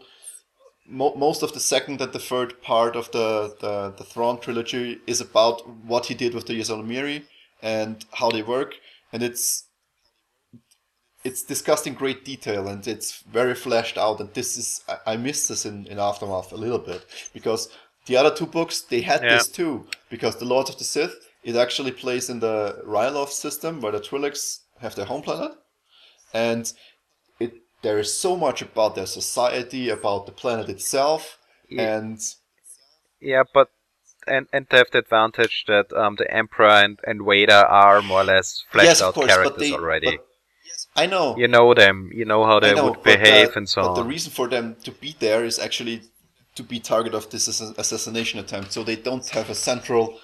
I mean, it's you get to you get a little bit of a glimpse between in in in their relationship between master and and and student and whatever. But this is a very minor part of the Lords of the Sith book. The major part is the assassination attempt and how this actually plays out in the society of the Twi'leks. And I found this to be very interesting, and it's so fleshed out and um, you get to know so much about Ryloth, about the Twi'leks, about the, the Imperial occupation there, and how this has an impact on society. And this was a very, I think it's it's still from the three books I, I listened to now in audiobook format, it's the best best of the three, and I can't I can only recommend recommend everyone to read or, listen to Lords of the Sith- because it's so good, and it's also the the Heir to the Jedi, which is the, the the Luke Skywalker book. This is also a little bit in there, but not as much because uh, you get a little bit of Rhodia and some other new uh, alien races, but it's a little more fragmented, like Aftermath. But with Aftermath, it's so much fragmented that I some of the time some time when I listen to the book, I actually lose track of where I am now, and this is actually, I, I think this is a bad sign for the book that it's I, it feels overloaded. Yeah. Yeah, I think that's the problem that they now use some of these books as a Yeah. like starting point for a lot of new Mhm. characters and she's probably the mother of somebody, maybe she could be uh there are rumors that she's maybe Dameron Poe's mother or something like that and so Mm, uh, her boy actually doesn't have that name, but I don't know. Maybe he, he- she she has a kid. She has a Yeah, kid but after maybe- this. Then yeah. she, I, it could be yes. or that like yeah, her son would play a role in the next Star Wars movie or something like that. So Yes. I think that's the problem. That all these books now have to set up a new expanded universe, and that's why there's like Yeah. so much in it because there will be like Mhm. comics, other books. Yeah, it feels Yeah. that they try to start weird, so too they fast. throw so much away and then they redo it again. So Yeah, but you, I, I can I can see this that they that they don't want to because if you if you want to make especially if you want to make the three new movies and you want to tie them in after the the old ones, you can't respect all of the EU that was written between it. It's so much and it's some of it is conflicting and the major stories in there they are so they are so hard coded into the, what the expanded universe was. Like all of the stuff with uh, Thrawn, all of the stuff with uh, the Castle incident with the new Death Star. This is all. This should all be reflected in the new movies, but you can't do this if you want to make a novel experience for for people actually watching it the first time, which will be most of the people in the audience uh, in the movies. Will this will be their first proper Star Wars movie for them? Uh, fun fact about Force Friday: they made I think four billion on dollars Force that Friday day. alone. Yeah, more or less. Yeah, only selling new Oh, Star Wars God. shit they made four billion. Which is uh three. Don't forget, like billion in in, in milliarde are switched in English, so uh, it's for yeah. But Uh, did you see the the new? Yeah, there was a there was a post on on Reddit in the Star Wars subreddit, which was titled uh, "Behold now uh, the fully operational um, marketing machine of Disney or whatever," and it's a seven three seven yeah, uh, from Virgin Airlines. No, it's from ANA. It's from from All Nippon Airways, and it's painted in R two D two style. The whole the whole plane. Yeah. It's it's crazy, and it has a, a, a very large Star Wars banner on the on the on the side on both sides actually, and it's uh, I don't know. They they really ramp up all of the marketing stuff right now. It's everywhere. I was I was buying. Um, maybe Herwig uh, knows this. I was in Wien in Museumsquartier, which is a very hip place to, Yeah. to shop for for for stuff that is very hip and use, useless. And uh, yeah. that that's the Beautiful last place in Vienna. I, I expected to see something Star Wars related because in, Austria Star Wars is still a bit on the nerdy side. And I was going in there in the shop with my girlfriend and I, and I saw a, a book, um, um, a book to take notes in. So a, little notebook, and it's actually branded in Star Wars with uh, Darth Vader and Leia with father and son style. So uh, drawn in, uh, in in comic style, with ha- with them having some sweet little moments between them with balloons and whatever. Just so she's small and he's already Yeah, yeah, yeah, so It's a successful book line, and now they have it's, notebooks it's and everything and with it. and it's already in, in, a, in a place in Vienna where you, you where you least expect Star Wars stuff. So it's all, all over the all over the place right now. It's im- it's amazing how much money poured Disney poured into it, and they're already reaping the reward for it because, like you said, it's Yeah, more or less they already what they paid. I don't know what they paid Lucas. I think it was like three billion Yeah. or something. They already made that money with merchandise. Although I think that he probably still gets Yes. a cut of the merchandise, but it's not still, that much, yeah. But Yeah. But Disney is a company that thinks that the 1.3 billion of the, the second Avengers movie was not not enough. So I don't know uh, how they think, but they are disappointed in the second Avenger movie because it didn't make like Yeah, a gazillion I don't, I don't know how, billion don't know dollars. So what it's number they calculated, but 1.3 billion. It's. Uh, yeah.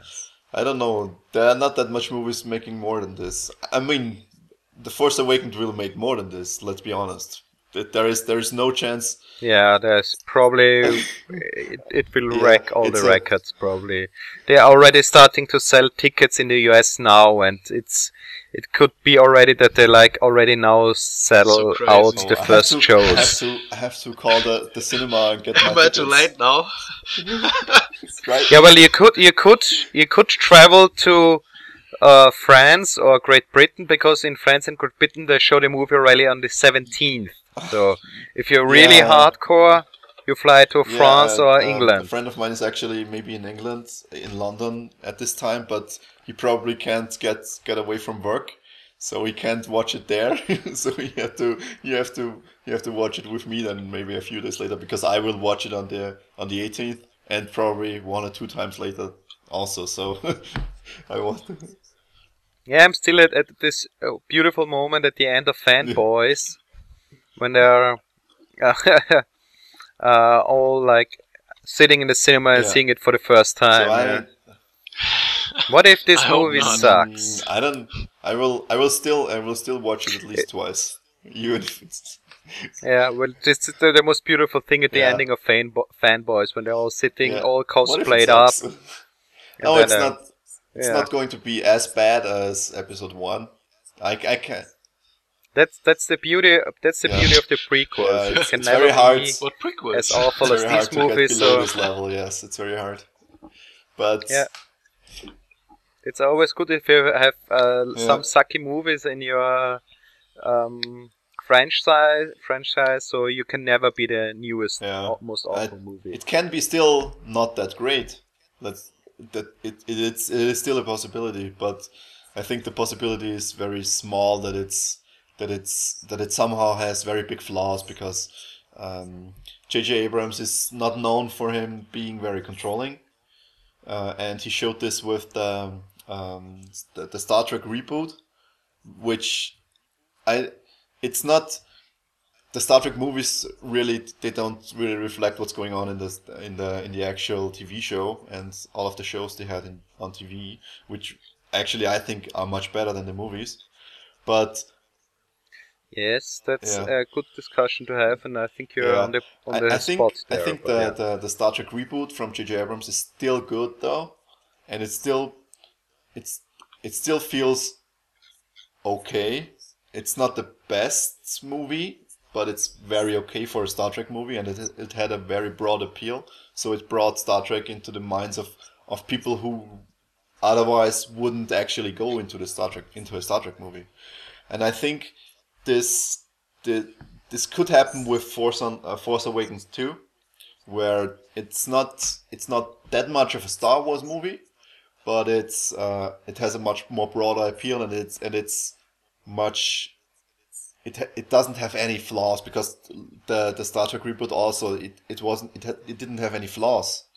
But it's it's just it wasn't as big of a, a a hit like the old Star Trek movies or like the the legendary Star uh, Star Trek movies with um, I think this was Shatner Nimoy where they Shatner, where they had the the, the large storyline storyline spanning uh, across three movies from two to five I think this ah it's yeah. not that but it's it's up there it's it's okay it's not a not like Nemesis or so which is a really bad movie Wow, Nemesis, uh, I've seen it once in the cinema back it then. doesn't Like, make any yeah. sense so It's Yeah. one of the most awful movies. But the funny thing is that uh, Tom Hardy played the uh, Patrick yeah Stewart know, yeah, clone, so it's very funny. That's that's Bane and Yeah, Mad. Max, like very impressive ac- actor nowadays, and back then he was, was- this awful, this so awful young. role he's for him. actually good in the movie I think but the movie itself is very bad It's I, I'm glad I've only Yeah. seen it once. It's the world's most awful movie. So I think uh, the um, uh, the Force Awakens it it might not be hitting all of the Star Wars tunes for me, but it will still be good enough. Yeah, it, there's Who still a possibility that it, will- that it will- it will be great, but I'm I'm not I'm not banking on it hundred percent. So I'm not giving myself the possibility to be super Um, super disappointed Yeah. while watching the movie.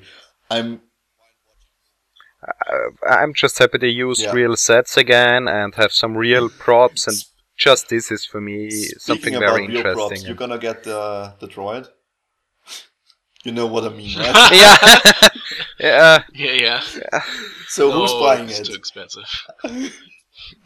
It's eighty. It's It's it's sadly it's too expensive, but it's uh, like they said in one review, it's like the best two hours you will have, and then uh, you will never use it again. But for like two Yeah. hours, it's I'm actually perfect deciding if I want yeah. to buy an, a BB-8 or if I want to buy the the Millennium Falcon drone, because there's also a like a, a small drone which you can Yeah. control via RC.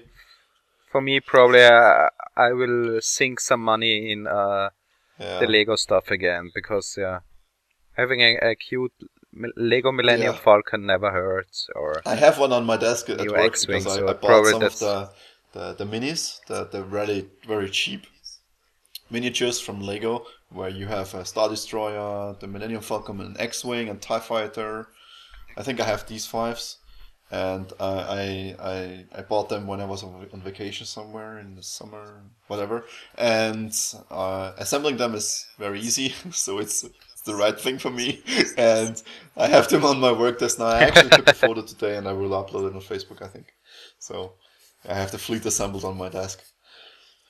Okay, enough about lore and and all of the other Star Wars stuff. Um, uh, do we want to talk about Under Siege today? I don't think so. It's already 1.38 on the on the clock. I think it's en- enough Yeah, today because we actually have, enough about levels, that we will talk. Yes, we will talk about Under Siege, which is the one of the, the second story missions from the core box campaign next time. So be prepared for a siege. And um, then we have card discussion. Yeah, I wanted to because I was uh, I was noticing this in um, what's it called uh, in the in my Twin Shadows campaign. Two of the two of the new units in Twin Shadows do have um, innate blocks, like um, what's it called, Boba Fett. He has plus one block and plus one evade without having to roll any dice. It's added to the to the dice results. And the heavy stormtroopers, they have plus one block if they are four or more spaces away from the actual attacker, which is also one of the things that actually doesn't work in the first mission because it's so cramped. um, and the question is: Is this um, is this an um, like the first um, the first signs of power creep in the game that some units actually need this this add, added defense to withstand enough fire from all of the the new toys the the rebels get the imperials get to to be viable for more than one round? Is this is this a problem? Will this continue? Do you think so? No, I think uh, they tried to have at least no real power creep in the game, and you have to think uh, this stuff has ha- had been designed with the other stuff Mhm. at the same time. So this is nothing that just happened because uh, I guess everything to I think Return to Hoth more or less was all designed at the I same think- time. Yeah, they I think they had this in I- I mind don't all the time, and they planned that they won't get too strong because if they will add more defense dice, they will go over Mhm. the top. That wouldn't be fair. So Yeah. Adding some defense uh, just I think can it's make some stronger figures, but not too overpowered. I think we haven't seen like this class of uh, like effects Mhm. until now, but they more or less have designed everything at once. So I guess they have designed like five stormtrooper units in the and beginning. now uh, they're releasing them And now because over they the will- packs yeah yeah okay Yeah, and uh, yeah, it, it could be a sign of power creep if sun, sun, suddenly every unit would have it. yeah So we have to look at the units Yeah, we know from, from um, yeah Return to Hoth, and then we could say if there's really a It's power actually there, interesting but I because guess one of the wave four units doesn't actually have a defense die, if you remember, it's the Bantha, the the, the, the huge Bantha figure. It has it has so much hit points, but Yeah. it doesn't have a defense die, which I don't know. We'll see how this works out in the skirmish. I can't see this being viable in the campaign because uh, the um, the rebels have the potential for so much damage with their two activations, and you don't have any any way to heal the Bantha. So either you have to to have two of them in the campaign or something like that, or have it be invulnerable for a short time, or I don't know. But this, especially the Bantha, I saw this uh, in the the mission I played recently with my players. The the offensive potential of the rebels, it's it's so lo- so so much that it's almost unbearable that some of the units you put on the map they don't live to see the first activation because four hit points and a black defense die or five hit points and a black defense die sometimes isn't even enough to tide you over to the first activation. This is so crazy sometimes. So i don't know. I actually i'm hoping that some sort of power creep comes into the game sometimes after maybe after half or so where the units do get stronger. So we don't um yeah i don't know. The the units we have now they are so some some of the some of the effects are so specific and so so versatile that they will stay relevant even though new u- newer units might be even stronger.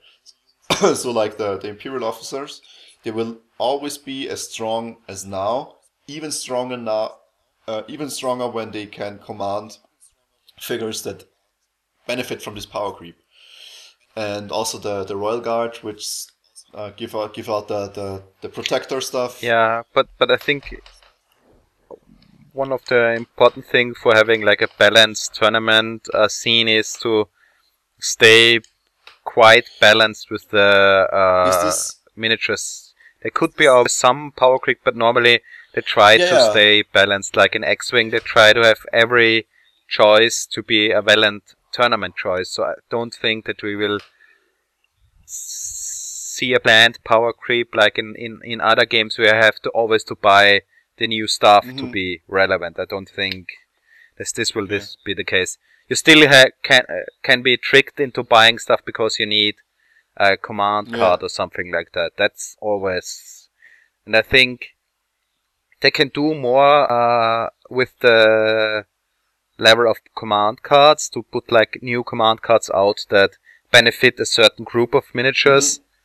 Uh, so that's the way a power creep could work or could so, be so rebalanced. not so only because, power you know- creep the new figures but also the others the, the older figures via command Yeah. cards yeah that might be they will i think they always will look at it's it's still in the beginning and, and at the beginning of uh, star wars x-wing you had like certain lists that were really Mhm. powerful and some of them are really still good but they tried to balance it out and when like some miniatures weren't used that at all like at the moment nobody uses an x-wing in tournament scene so they will have to upgrade or bring out some new upgrades so the x-wing is interesting which is again like the same as the, the rebel trooper right now in the core box of imperial Assault. Exactly, yeah. So there will be some like rebel only command cards that are good on Mm. troopers. So, but you have to think that all of the stuff that is released now over the next year is, has been designed in the beginning, and that they can, you know,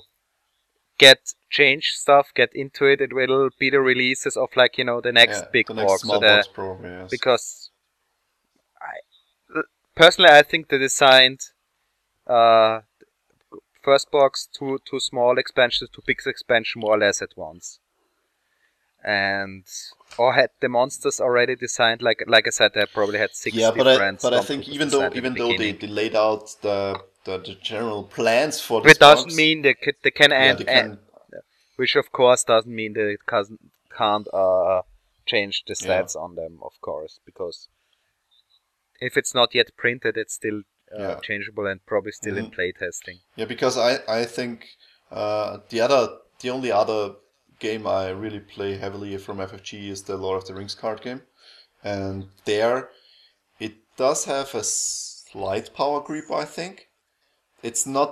It's Yeah. really not pronounced. The stats aren't as inflated as you'd think you'd see in a power creep scenario. But uh, what really happened is that some of the effects got really, really extremely strong because like global buffs or or stuff that that that combos really well. This is this is this is things that make you look ahead into the future for the game. Like uh, we are now playing in the backlog of the of the game with my friends, and we are still not. We only have like half of the the the, the, the story adventures down that that are released until now. About half of them, and uh, I, I I always look ahead to to cards that will come up in the future packs because they, they, they have some, some effects that seem powerful compared to what we play now. It's not it's not actually the stats, but uh, interactions with stuff you already have. And this is actually something I really want out of um, out of Imperial Assault 2. That the newly released uh, figures they have some strange or some unique interactions with older figures, and this buffs both of them. Like like the, um, I I can't I can't give an example now because I don't think anything of this uh, scenario happened for at least now. The only thing I I see see right now is like Kayn Somos buffing the the elite stormtroopers, which you, you can you Yeah. can attack multiple times with them, and this is very good because they have enough range and whatever. Blah blah blah. It's it's okay, but I, I think releasing some the, the general in the in the Hoth campaign, if he can can buff like other Imperial officers, this would be also great. Like if you could s- mm. make Imperial officers more sturdy or whatever. So so making a power creep in this way would also be good. And I don't think if you really could call it power creep then, because um, but it should because with new stuff, all of your stuff gets more powerful. So it should be technical power creep. But I I don't know. I kind of look forward to it because I I probably buy any, all of the stuff anyway, and I'll play it in skirmish and in the I. I, I know so, I know what you mean, but maybe uh, the wording should be different because if you get like new cards and new abilities that interact with um, older stuff and makes older stuff viable, Mm. viable or interesting again, I don't know if, if power creep is, is know, the right word for it. I think Um, I don't know what, what would be a better wording for it, but I know Mm. what you mean. Um, but I don't know if power creep is the valid description for Yeah. it. In, in, in, in Lord of the Rings, it maybe makes a little bit sense because you have all these nightmare scenarios and very hard scenarios, and of course you need some stuff to even have a chance in one of these Yeah. nightmare scenario uh, sets. Hen- Hendrik, do you how is this handled in Android? Because you play Android, right? Yeah, in, in Netrunner there's um, uh, often the urge to get the new cards because they make some new scenarios very good. We can uh, build a very powerful deck. So it's basically yeah, the same. so in Yeah. most cases you want to get the new cards, so of the big deluxe expansion or so of the of the half year, if you want to play competitive. So if you only play for fun, it doesn't. Uh, re- you don't need to Mhm. care so much, but uh, if you want to play on tournaments, I think you always want to get the new cards after a few packs when there are new options that you want to do new decks Yeah. with. So it's, it's So there's at least an implicit, an, an implied power creep because you, without the new stuff, you can play, and it's reasonable to play, but you will still be behind some of the guys who have the new stuff Yeah, and we- also know how to play yeah, the game. you will be behind in that case yet that you can't play the new deck ideas, which many Okay. want to do. So yes, So do all do old decks perform reasonably against new new meta, meta decks in in I uh, think Netrunner? if if you play very good, you can still play good with a core box only deck. So yes, Okay, um, but Okay. you will be it's you nice will be slightly behind always, just a little bit. It's it's yeah, you can just can't use some of the new combination or new tricks, but Um, I think the good thing about Netrunner is that it's also a great game about bluffing and Yeah. a little bit reading your opponent and little, little, little bit having fun with your opponent. So ha- having good and interesting cards is one thing, and I think important also is Netrunner, what what deck do you want to play? Because you can make fun thematic decks and also have Mhm. yeah, it's it's a great game in that re- retrospect and a great tournament Okay. game. Yeah, we will see uh, how the power creep in Imperial Assault develops. Uh, I'll, I'm I don't know if power creep. Yeah, maybe I don't know, maybe we can find a better find word better for it. Maybe the listeners have a better word for this. Just send it to our email. because I, I find it always like the the most boring thread. Every time like a new thingy comes out, everybody is like, "Oh my god, this is like so overpowered." yeah, because this, and this is what actually prompted me to to start this discussion now. Because Boba Fett with his plus one block, his plus one evade, and his insane mobility, he's he's really hard to take down. I haven't seen him in action in a skirmish scenario. I have to see. We have Yeah. to play someone on, something on Vassal because Vassal, uh, the Vassal plugin was recently updated to two point to the all of the Wave two stuff. So we need to play some games there, and I, I I need to see if this is really as powerful as it seems to be because in the campaign uh, when I had control over him, he seemed more sturdy than he actually should be because he was a really a really heavy obstacle that the rebels couldn't get past. yeah, but I, I I think like some of these top tier guys like Vader, Mhm. Boba Fett, um, they all will be like powerful and interesting, and all like this. The people you uh, uh, know less about, they Mhm. won't be like this cinematic, interesting, tough guy because I don't Yeah. think they will make Dengar or like the, the other Zuckuss or the other bounty hunters you don't really know the names without Yeah. Wikipedia um, will be like this powerful and I think yeah um just uh, uh, uh, like just at, at this moment they updated an article for X-Wing about like uh, how the campaign system and when they should use the new damage deck from the Force Unleashed box Oh, is there there's a campaign mode now for X-wing? No, they just have for the tournaments. They have a new uh, um, damage deck, and they update. They used the Force Awakens set to update the Okay. damage deck. Yeah, I don't actually play X-wing, so this doesn't. I know that damage deck is where Yeah. you put damage cards on your on your fighter, and if it's a critical, you turn it over. But yeah, yeah, Yeah, they just they updated it so it's now more balanced. They have the game now in okay. Three. It's running now for quite a time, and now they used the chance to update some of the so cards this, because they were. uh, from now on is the are only the new is only the new deck legal in in organized play? Uh, I think it's uh, January from January 2016. so it's still Oh, time you- to. But eventually, you have to buy the the Force Awakens core box stuff. Yeah, I think maybe they will will get some way around, so you maybe get, um, but but they made it the way that you well you get new. There's the only thing it really you have double if you buy it. I think is you have new dice, new obstacles, new, new different upgrade cards from the uh, other core sets. So more or less, it's two core sets now. Okay. The only thing is maybe they sell it somewhere else or people at the um, tournament will have the other um, I don't think they. I think Damage I don't decks. think they will be. They will be supplying the damage deck on tournaments, but yeah, we'll we'll see. There's still enough time to get your X-wing stuff before the tournaments are requiring it. yeah but I think they replaced only three cards so maybe Okay, so that's about card discussion for this week, and we will see how power creep develops in Imperial Assaults.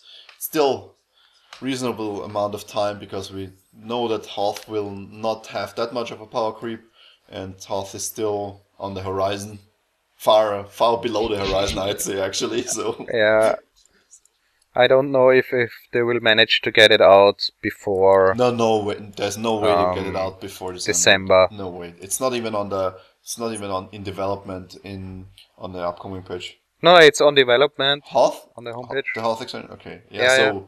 Still Where, where you have to scroll way scroll down. yeah. down a lot, It's three, but months, it's three months un, until then. It there's no way they can get it out in time. There's I don't I don't think so. no, I think that uh, they said a Gen Con is winter. yeah, but but winter can also 2015, be but, February uh, or March. Yeah. So it Will be 20 degrees again. I, I think Yeah, well, winter is coming, but yeah. Yeah, Well, winter is until end of Yes. February, it's right? December until February. So Well, well, somebody posted on on um that Amazon listed it as of March. yeah, I, I saw that. But normally the Amazon listings are not really I, I'd, reliable I'd say Amazon cases. listings aren't worth anything. So until Yeah, but we get the the uh, Wave 2.5 figures soonish. two, you mean wave Then we get- three, right? The yeah. Yeah, Wave 3, Yeah. whatever it's called. The Stormtrooper Geese and, the uh, repack. the Rodians. I think, and, and the Bantha Ride and the Alliance smuggler should be here also before Christmas. Yeah, so- they, they will come before Christmas. I think so because the Normally they like to have uh, out a big box Yeah, they- before they Christmas. should I try don't to see sell this it. happening. Yeah, yeah. Yeah. yeah. And it's not. Yeah, it would be. It would be. They, they should stock up on the core box actually because they, tr- they should try to get out as much core box as they, as they can before the movie hits.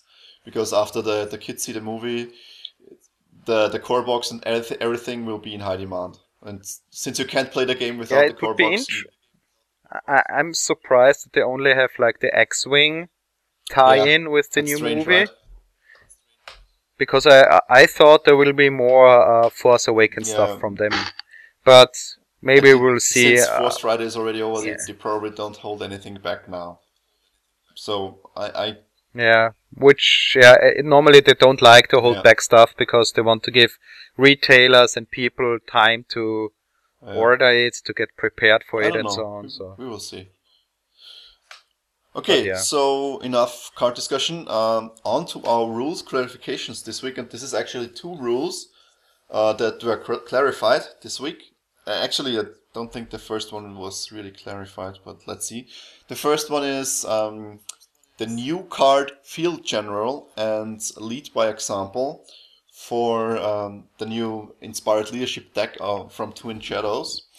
They have a strange interaction uh, where let me open up the cards um, twin shadows these are the small ones. Let's see if i have them here um, yeah they should be so uh, let's the, the card field general is free xp from the inspiring leadership and it reads it's an attachment onto a guardian leader or trooper only Exhaust this card. You gain Executive Order, which is a special action. Choose a friendly figure within two spaces. That figure may interrupt to perform a move or attack. So it's basically turning any Guardian, Leader, or Trooper into an elite um, Imperial Officer. You can only use it for one figure of this group because you have to exhaust the card, but you can get the Executive Order once. And then you have uh, is it lead by example yes yeah and the second one is lead by example which is a 4 xp card also by from the inspiring leadership deck which reads uh, after a figure resolves an order it may perform a move. And after a figure resolves an executive order it may perform a move or attack. And the question was if you can when you have an uh, what's it called? Either an elite imperial officer or a unit with the field officer card and you resolve executive order if you can attack resolve executive order make another unit t- attack and then per lead by example attack another uh, again another time. And i think the consensus on board game geeks which i will link the thread in the show notes of course i think the consensus was that this doesn't allow you to attack three times uh, because it's still a it's still a wait it's still a, an action that um, that allows you to do an attack and you can only attack once uh, uh, during your activation this is all for imperial units and for skirmish obvi- obviously and let's see Yeah. Uh, wait, I have now received a, a reply, and yes, it is fully intended for lead by example to not affect the restriction on attack actions, attack actions within a turn. So person at the start of the thread matches the way the game is intended to play. It also written rules. Um, okay, wait. So uh, Jürgen Pedersen on the Board Game Geeks forum. Mm, yeah, he says you can actually attack twice during your activation then. So I read this wrong, sorry. So with this combination, and he, he sent an email to Fantasy Flight Games clearing that up. Uh, with this combination, you could actually make an either an elite imperial officer or uh, any figure having field, field general attached uh, attack twice around, and also giving another attack for another figure within two spaces. So this is actually a very tricky combination between the cards, and it's a very good combo in this deck. And I I will try to uh, take advantage advantage of this when I play the, my my Twin Generals campaign in the last few missions. So now you know too, and I will link the Board Game Geeks thread in the show notes. And the second one was actually discovered by one of my players, which plays Saska Teft in my campaign. And Saska Teft has a a cards, uh, one of her what's one of her XP cards, deck cards are called or is called Gadgeteer. And on the card it says uh, Battle Technician can be used up to twice per activation, which is her signature ability, uh, giving device tokens to adjacent figures. It's not about this, but the, the second thing Gadgeteer gives you is you can attach one additional modification to each of your weapons. And this is a card for free XP for Saska Teft, of course. And my question was if this actually lets you put modifications on weapons that don't have modification bars because how it's worded for me it read that um, if you can attach modifications you can attach one additional modification. But if you don't can attach if you can't attach modifications at all to this card to this weapon then you can't use gadgeteer to get an, a free additional or a free slot to, to, to mod the weapon. And I was actually shut down on this by Paul, and he clarified that this actually gives you the ability to mod weapons that don't have any uh, modification slots uh, from from themselves. So you can technically get a what's it called the the, the rifle from the tier tier three deck, which is called I'll have it here. DX something I forgot its name. DXR6, which is the rifle who has plus six accuracy uh, base level and is attacking with two red dice and has the surge ability uh, plus 2 damage and the surge ability pierce 2. And it's the only downside to this weapon is that it can't actually attach anything to it because it doesn't have any attachment parts bars. But with Saska Teft's Gadgeteer, she can take this weapon and put any attachment on it. So it, the, the weapon is that much more stronger. If you attach a tactic, tactical display on it, you get plus 2 damage to its results for free for one attack on your turn. So this can actually be very strong for Saska. So keep an eye out on Saska in the late game when she has access to awesome amounts of modifications. So these are the rules clarifications for this week. And they are a little bit confusing. And I also opened up a, a Board Game Geeks thread uh, for Saska Teft and Gadgeteer. And I will link it in the show notes, like always. And this is brings us to the last point of our show today, which is the contest. Um, since I don't have anything prepared and I was late, I wasn't actually lazy, but I had I had not enough time to prepare anything more special. Uh, we will do it this way, uh, and uh, you can win um, two alternate art Elite Trandoshan Hunter cards, deployment cards, of course, and Additionally to that, you get uh, an Imperial Assault dice bag, like the the dice bag you get if you uh, place one to three on a on a skirmish tournament with the the skirmish kit the Fantasy Flight sends out. And all you have to do for this is to like and share the for the Facebook post uh, for this podcast, for this episode. And each each of the, the two different uh, things you can do, the like and the share, will count as one submission. So you can actually submit your name twice if you like and share. So if you want to have a higher chance of winning the stuff, just like and share. Uh, if you just want to like it, just like it. And uh, so don't forget to get to go to our Facebook page, like the the entry for this episode of the podcast, and you will have a chance to win alternate Trandoshan Hunter cards. I have to say though, they will be a bit strange if you get them if you don't read German, because I got the German version of them because the the skirmish tournament I was taking part in and where I won them was actually a German tournament, so uh, you get the German version of the Elite uh, Trandoshan Hunter alternate art card. But since the, the abilities on them should be very familiar to you, shouldn't be a problem anyway.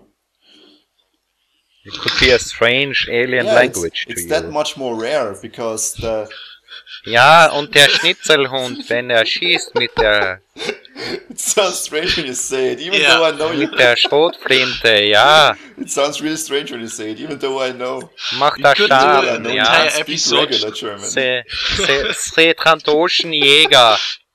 Setrandoschenjäger. German Okay. English. Schießt er Ah. ins Gesicht. Yeah. Okay, so okay, so um, that's what you can win this week. Uh, just like and share the post on uh, our Facebook page. And our Facebook page, if you haven't already known, uh, is uh, facebook.com Is slash awesome. pages slash board dash wars. And I will uh, also link this in the or is I, it I think it's board wars too? I don't- too. Yes. it's just board wars. I have it. I have the old version in- in the show notes. So it's facebook.com slash board wars. Um, you can also find it in the search bar, so no worries there. Uh, if you want to click on the direct, direct link to the Facebook page, go to the website to be a bit circular here. And uh, the website is, of course, boardwars.eu or www.boardwars.eu. And if you want to write an email for whatever reason, if you want to join the show, or if you want to join our online campaign on Roll20, write us at board, podcast at boardwars.eu and uh, we will see about that. So, that's it for today's episode. Uh, Hendrik, any last words for, from you? famous last words. No, I hope we can continue the campaign soon, maybe next week. So play another level where Yes, the rebels yes, we can will. win. Yes.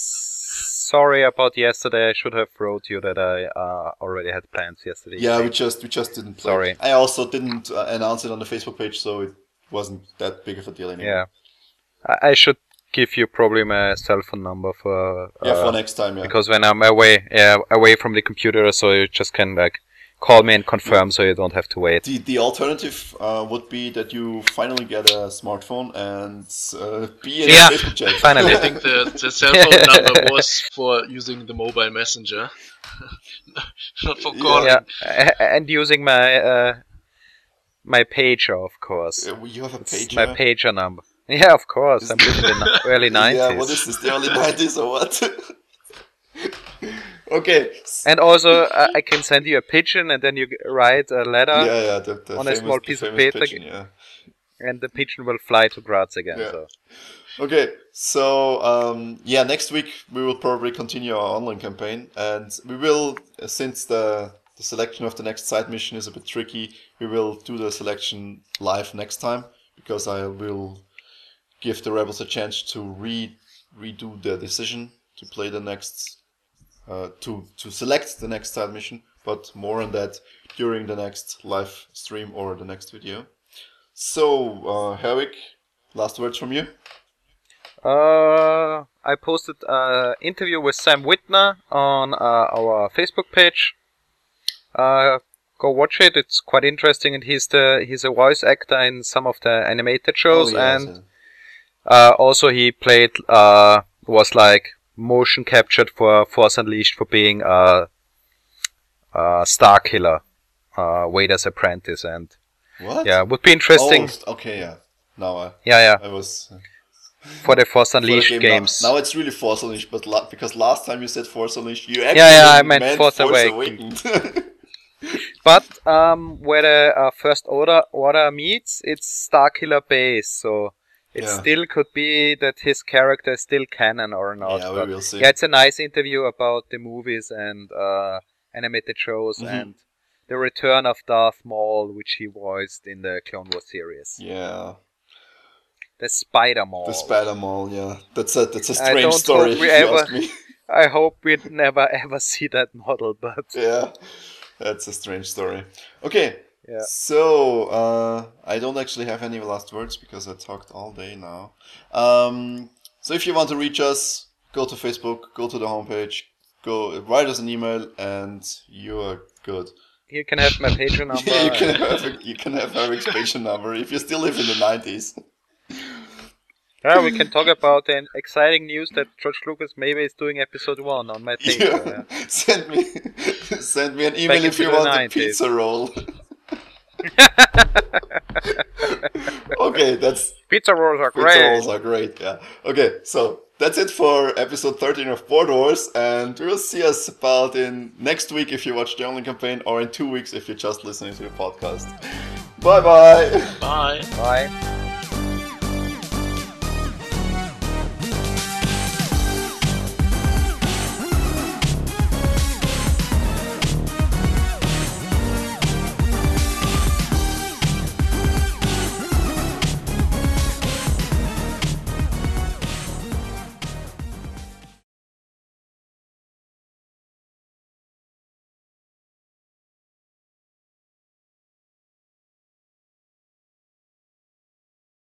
Ah, I should stop the recording.